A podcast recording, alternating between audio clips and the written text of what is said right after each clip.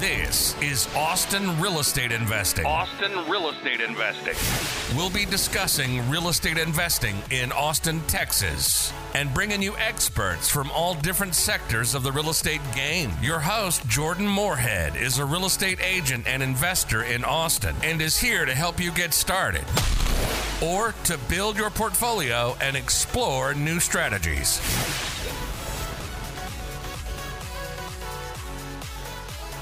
Hi, this is Jordan Moorhead, and this is the Austin Real Estate Investing Podcast. Today we have a special guest, not from Austin, Brian Lanes, actually in the LA area.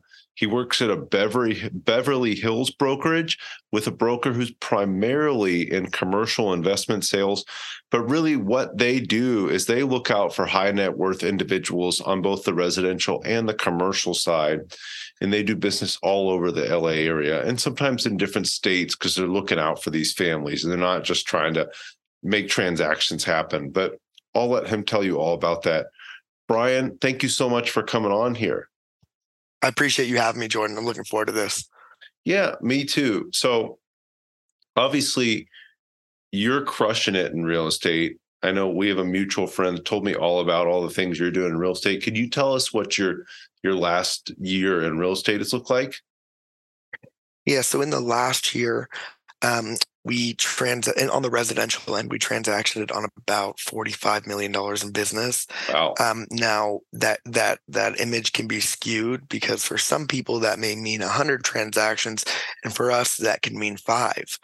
So you know we're really we're really a relationship uh, oriented office. Mm-hmm. Um, you know we look at it as a boutique brokerage that facilitates everything from brokerage sales, financing, everything but property management. That's the best way to put it. Mm-hmm. Yeah, that's awesome. You're really looking out for the the people that put their trust in you, and I think that's so important when we're talking about real estate transactions because people are putting their biggest decisions and some of the highest dollar purchases they'll ever make in your hands. So it's really yeah. And when you get when you get to that league or when you get to that level of buyer, mm-hmm. um, it's really difficult to get your foot into that circle because they don't tend to trust many people. Sure. And then once you are, you want to make sure that they're um, they're being taken care of on all aspects. You know, it's not the deals that we do aren't necessarily about the, the commission fee. Um, sometimes a lot, majority of the time, 95% of the time, it's about making sure that the client is taken care of. Um, and again, it goes, your, our, uh, your biggest moneymaker are your clients because those, those are the guys that will refer you the most. So I'd say we go above and beyond for individuals at a high level that most offices don't do. We're not a volume off uh, centered business. Mm-hmm. Um, the transaction size is high, so that you know it, it pays for your time for certain. And um, we're also cultivating relationships with people who are not fond of working with new people. Mm-hmm. Yeah, sure. Especially when they're putting so much trust in the people they're working with. So, Brian, obviously 45 million in volume in a year is amazing. That's a huge transaction volume, no matter where you're located.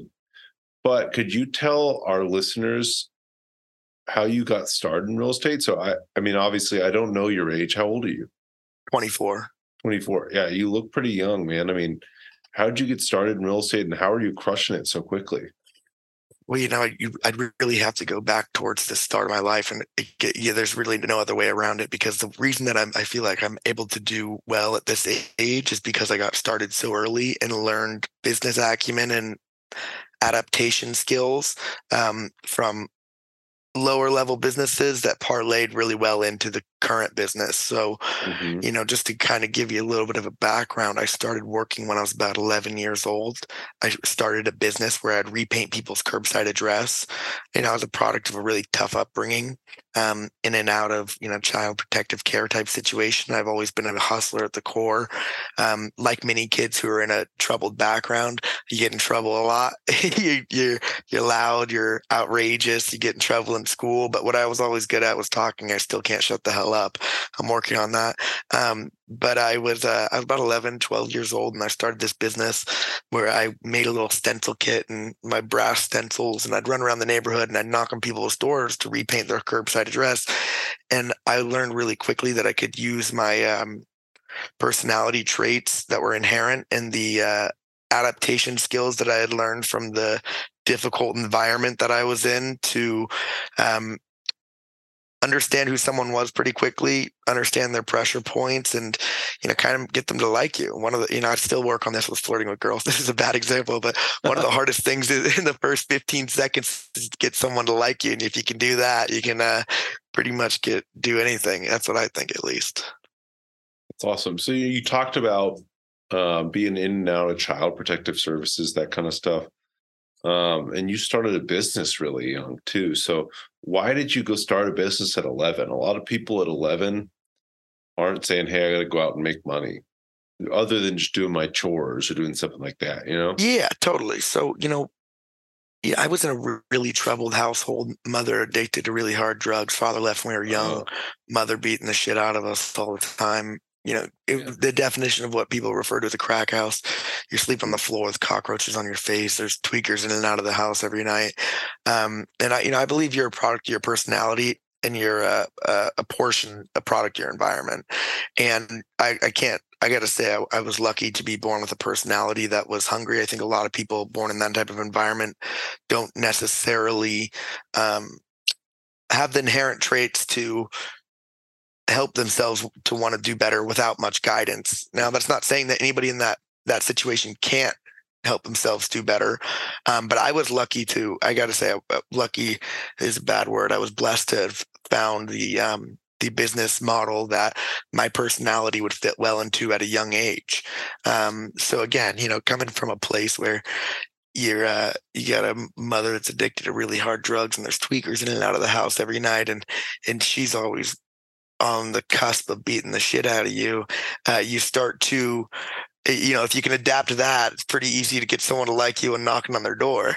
So you know I, I, that's kind of how i think about it. Um, again I, your uh, my view is your product portion of product your environment your portion your inherent personality and my inherent personality took the lessons that i was learning from the the the trouble I was enduring and trans you know translated that into the business that fit me the best. Mm-hmm. Well, you took a, a, major negative and made it into a positive there too. So you talked about that. Hey, a, a lot of people don't have the example to do better, or that somebody coming in to help them. Did you have anybody around you? That was like, hey, Brian, you know, there is a better way, or or here's how we can get out of this situation not at that time. It wasn't until I was um, older that I did have that sort of guidance. Again, I think I was just inherent, inherently a hustler, mm-hmm. and inevitably, um, um, well affluent individuals or or successful individuals in their field i think saw that and um and then gave me that sort of mentorship opportunity just like we had mentioned before the guy that i'm working with now he's he's been the number i will always look at him as my mentor in my life um he's mm-hmm. taught me so much about life and business and i you know i don't think he would have given me that shot had i not had um, you know the traits that I learned growing up, but also then a little bit of the inherent personality. But again, a lot of 95% of this can be coached. But at the same time, you know, you mentioned not looking at uh, my situation as a curse. And I, I still to this day, I struggle with that. Um, I think that you can either look at it something as a blessing or a curse, and it's your choice. And you make that decision every day because I could have looked at that um, situation and and taking in all the negatives from it rather than taking the positives. And the positives were the lessons I learned. So in any situation in life, positive or, or negative, there's things to be learned from it. Mm. And um, you can either choose to be the uh, to have that as a, a burden or a blessing. And I kind of look at it as a blessing because at the end of the day, I don't I know for a fact there's not many 24 year olds that are doing this. So it's like I, mm. it really was a blessing deep down, right? So I think if you if you take the lessons that you learn from whether it was struggle or or not, you take the lessons and you apply them to life, you can be pretty well off. No, that's the the perspective is so important. Like I think whether you're saying, hey, it's because things were so bad when I was younger that I realized how great things are now, but I, I really think that having bad times makes it so much easier to say, wow, look how great things are. And then you can keep that perspective. You know, you seem like a really happy person, Brian. And there's probably all sorts of reasons why you could not be happy. Real estate is a stressful business a lot of times. You know, what we do day in and day out can be stressful if you let it be stressful, but it can also be the greatest thing ever. And it's all about your perspective and it's all about how you show up every day. And I really get the feeling that you show up happy and ready to go every day. Well, rain or shine, right? And today's a perfect yeah. example. It is raining here, but and I mean that in terms of how you feel. And it's funny you yeah. mentioned that because I was just with a buddy of mine who's a broker, and mm-hmm. you know, unless you own cash flowing real estate, us mm-hmm. as brokers, we're bleeding hundred percent of the time. You're bleeding as soon as you get the next check you're still bleeding until the next check you get the next check you're bleeding again it's just putting a patch onto something right mm-hmm. because we have no consistent salary um, it can be very troublesome it can be very difficult and there's a lot of times where you're wondering you know how i'm going to how am i going to get paid before i bleed out and I think just having that belief in yourself that at the end of the day, um, you your knowledge of the market and your capabilities and your consistency, you know, like there. If you consistently put yourself out there, I don't really believe that you'll fail because I think once once you fail the first time, then you'll learn a lesson about what you could have done better the next time. And and um, you know, again, I was having another conversation with a friend this weekend. Um, if if I talk to 100 people in one night and they talk to five, my outcome and my opportunities are going to be likely be a lot greater. And that's just mm-hmm. a factor of volume. And our business is a huge volume game. And it's it, it's a, a, volume game but it's also um, a preparation game. Um, you know learning from your last mistake so that it doesn't transpire again in your in your next endeavor and again every conversation i have is a new endeavor and i don't look at things as, as transactional um, rather i look at them as i like talking to people in elevators this just happens to be what I do. So I'm not going to not tell them. And if they want to work with me, they want to work with me. If they don't, they don't. You know, like a realtors are a dime a dozen. Um, yeah. and no one is any, no one is anybody's client. No one has to work with you.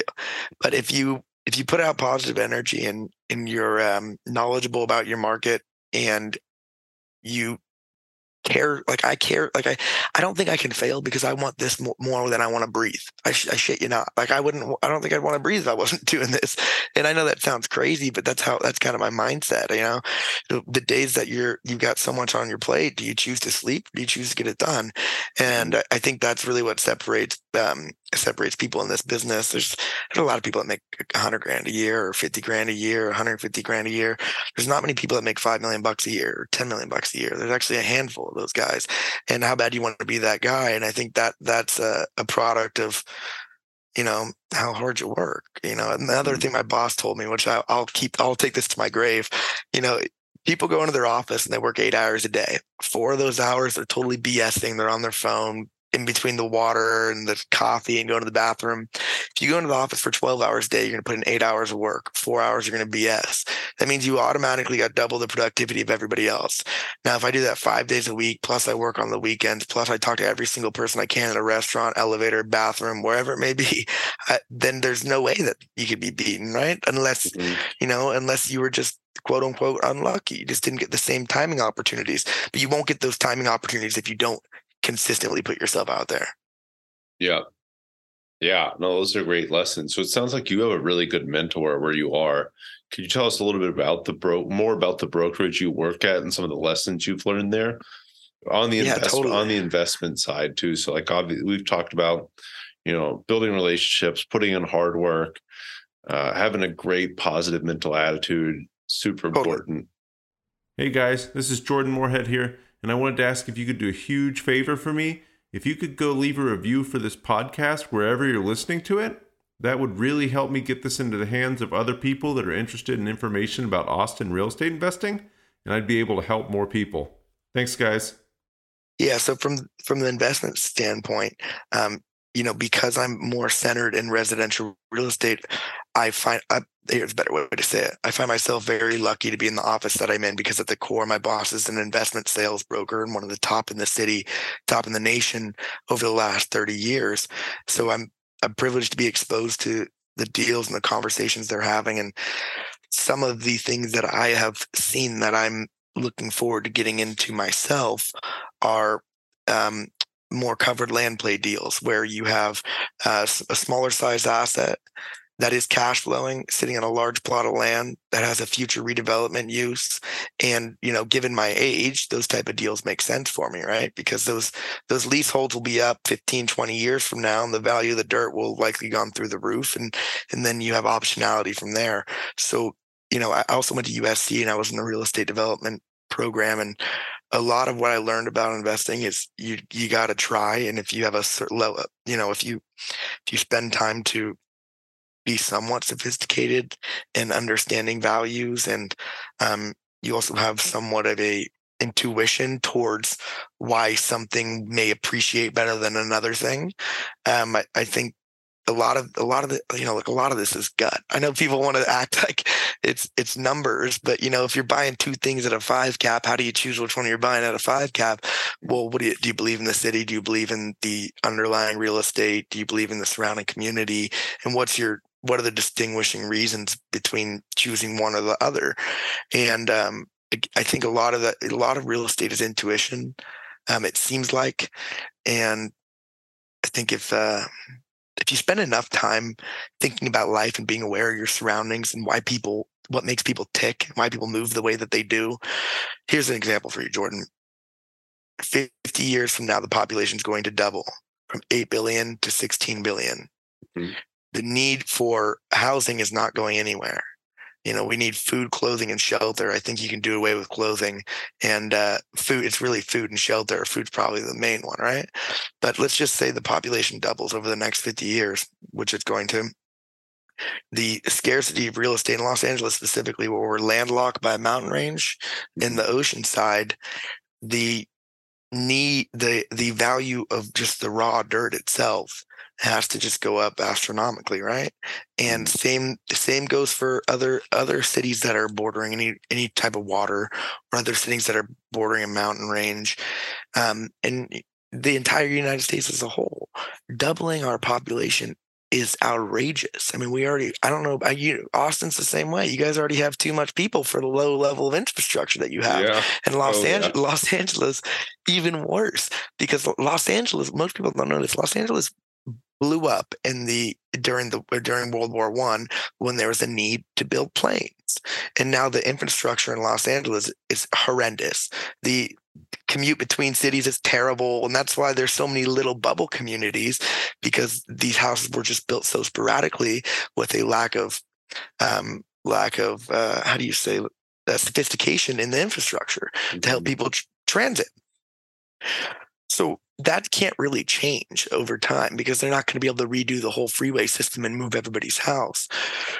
So again, as this continues, the desire to have beachfront real estate, or the desire to have a view, or the desire to have a big flat piece of land, or to be centrally located, that demand is going to continue to go through the roof.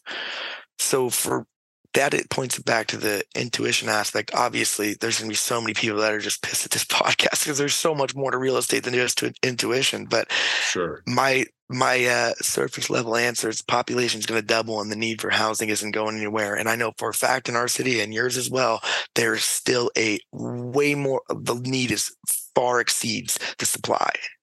Oh yeah. And again, think, just a supply and demand answer at that point, right?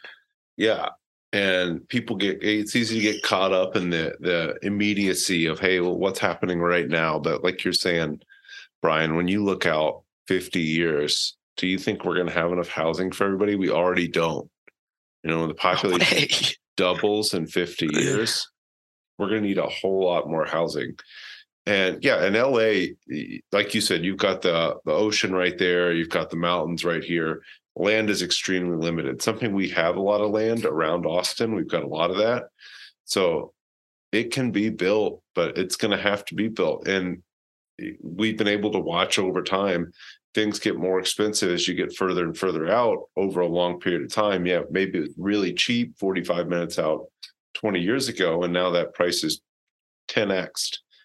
But that's going to continue to happen over a long period of time. So, like you talked about intuition, just put a little bit of thought into where you think the growth is going to happen and you can make excellent long-term investments like you talked 15 20 years it's pretty easy to figure that out. You just gotta buy the vision and hold on.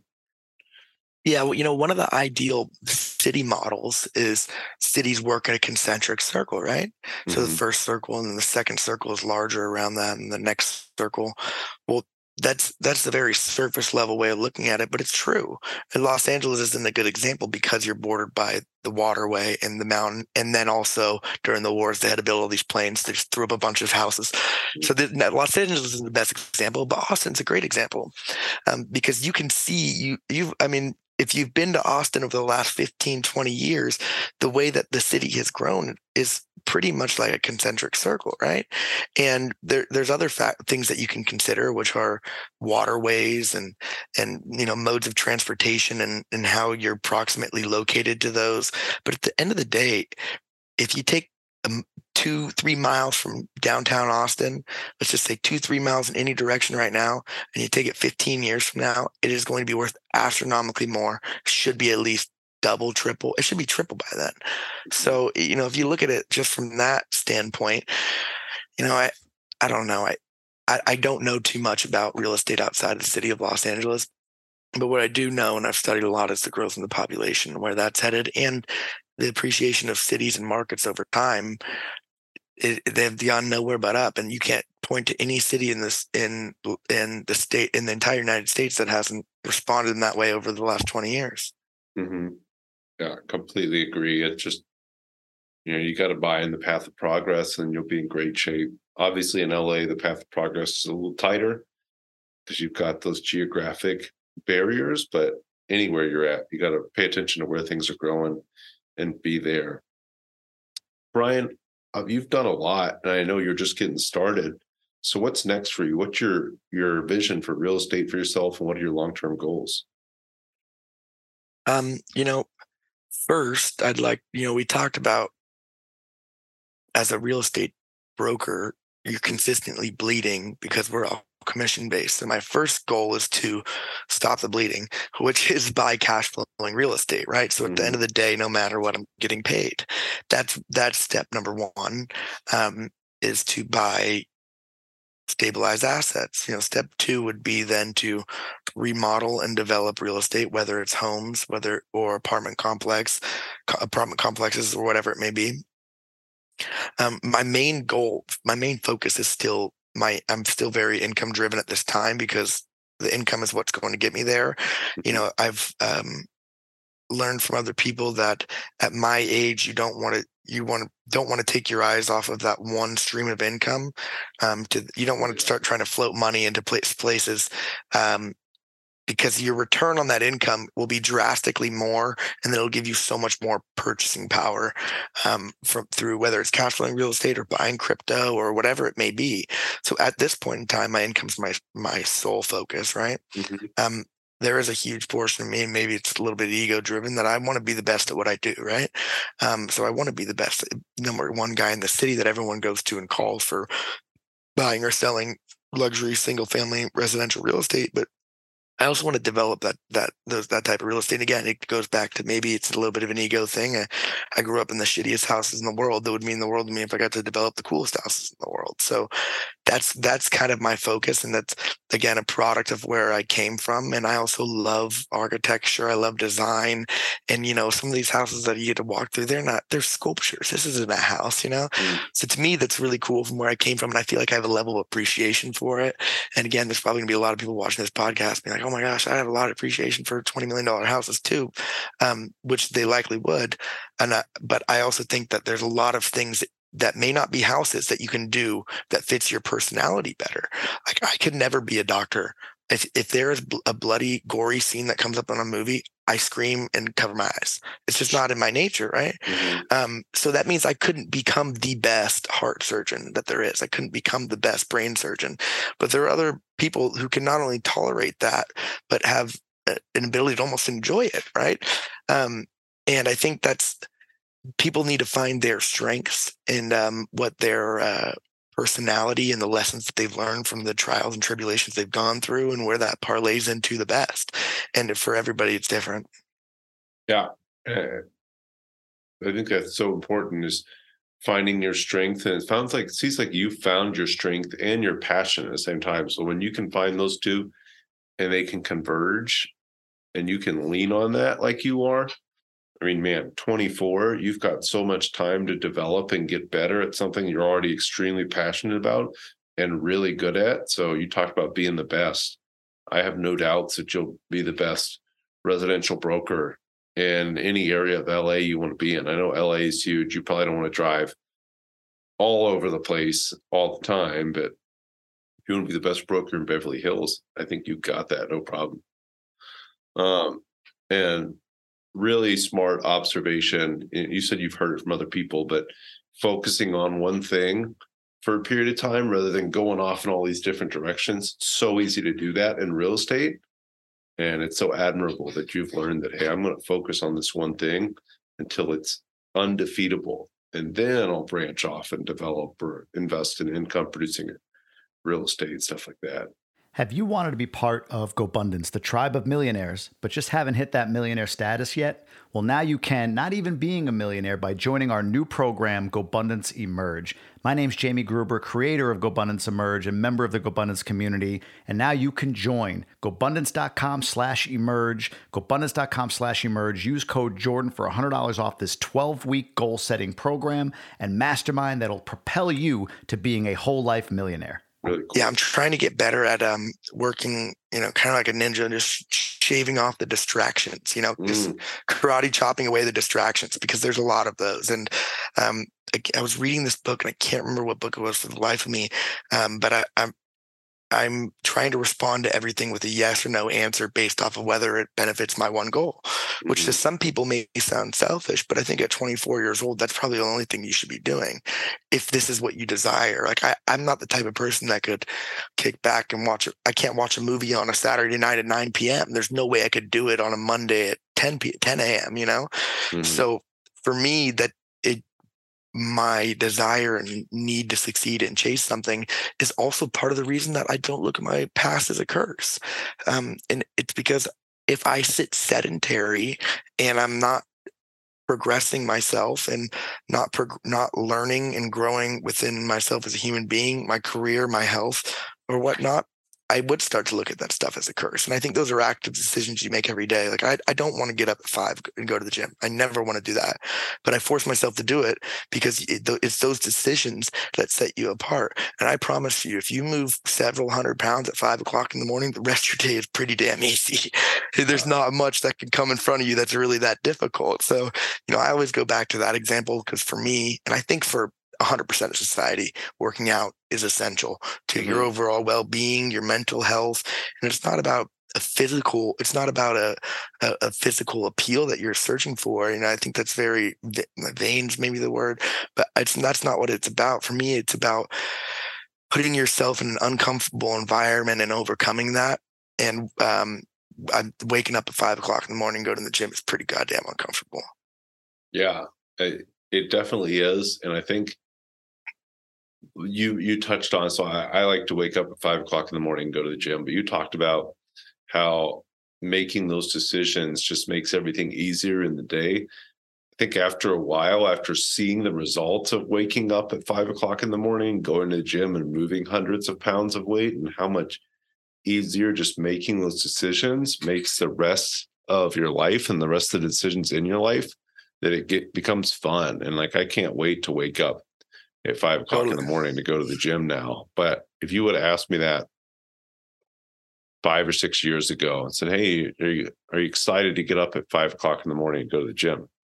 Definitely not. Not interested in doing that because it's not fun and it's not that immediate gratification, but you see how much easier making the right decisions and working on yourself every day makes your life after even a short period of time. And you're like, all right, I'm in, no problem.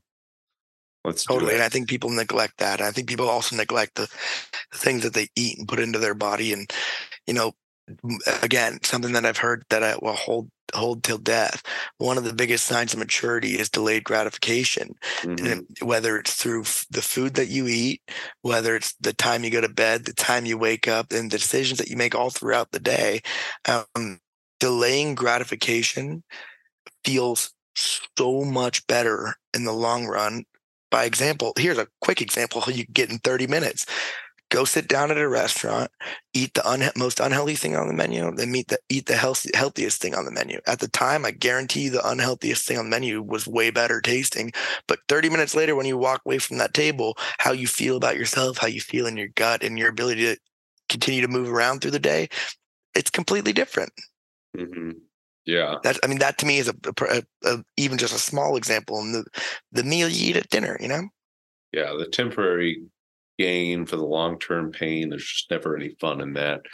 But you know, I really do think that by making those decisions over and over and over, you get to see how rewarding, like you're talking about the oh. delayed gratification, how rewarding it is over a long period of time. And you're like, yeah, there's no no way I'm going back to eating eating that way or not getting up and going to the gym or or not making those cold calls or not talking to those people or you know in real estate not saving up the money for that first investment you know once you make that first investment it's like all right i want to do that again that was great yeah i mean jordan you've been around much longer than i have how many guys have you heard that say oh my gosh, I wish I would have bought in 2012. I wish I would have bought in 2011.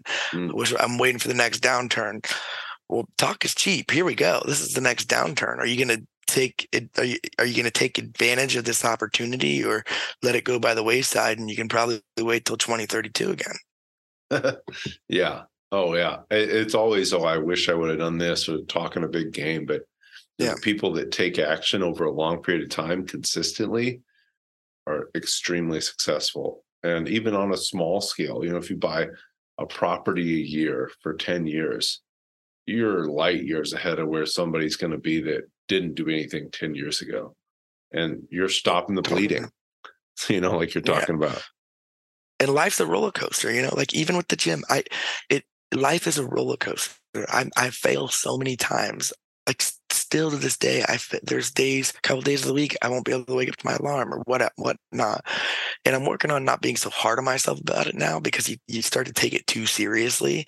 Mm-hmm. Um, and you know, you don't, you don't want to beat yourself down because that's not, that's not conducive of success either. It's not productive at all.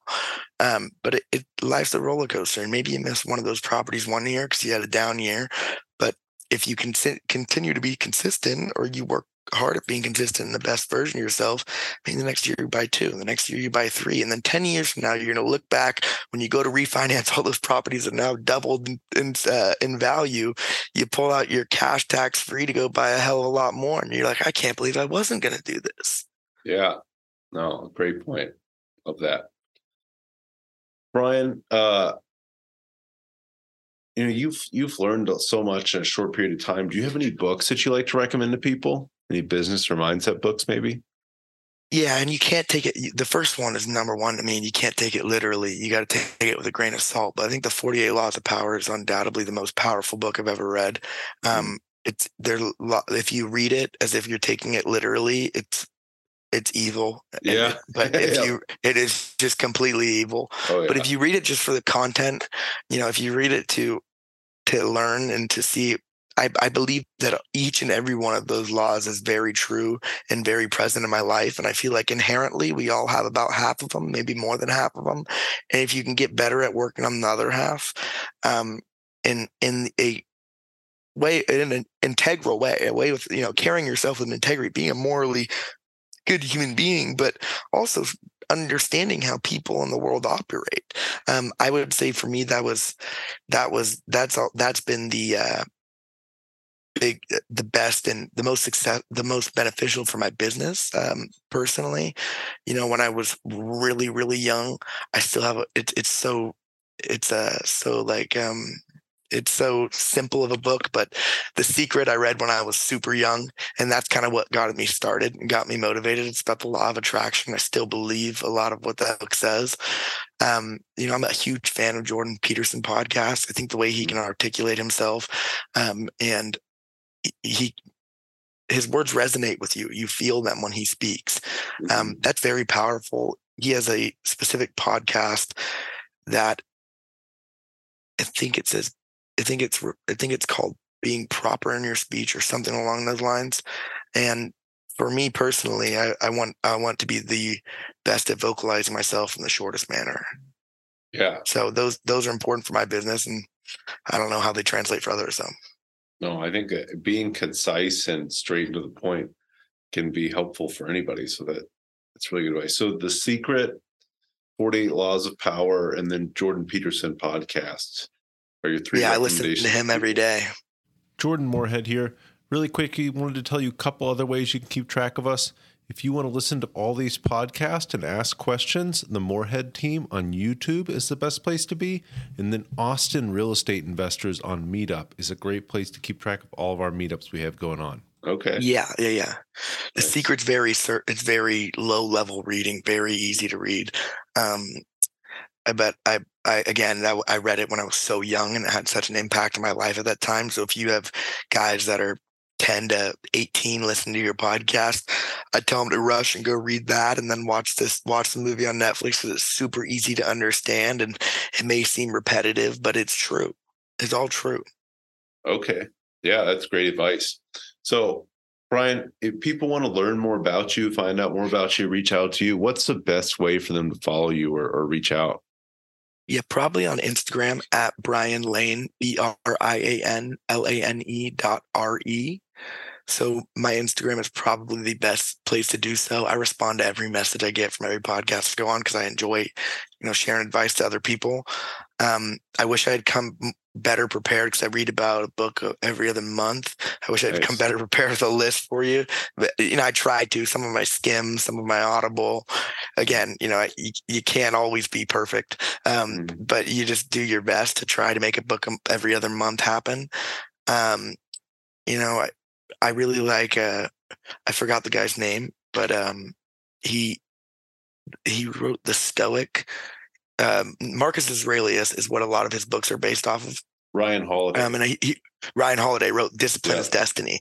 That mm-hmm. I I really admire that guy, and I admire him because I feel like he I'm so off the wall and he's so composed, and that's what I want to be better at. Yeah, no, so I great. really admire um, his books. I've read the bunch of his books. They're all really good. Awesome. So at brianlane.re, real estate, of course. And I'm at Jordan underscore Moorhead on Instagram. Brian, thank you so much for coming on here today. Sorry it's not sunny for you there in LA. For people who can't no see this, it's cloudy behind him. I didn't think he was in LA when he first jumped on, but uh, I'm sure it will be again here soon. Yeah, I appreciate your, your time, Jordan. Thank you for having me on. Yeah, appreciate it. Good talking to you. You as well. Have a good day, man. You too.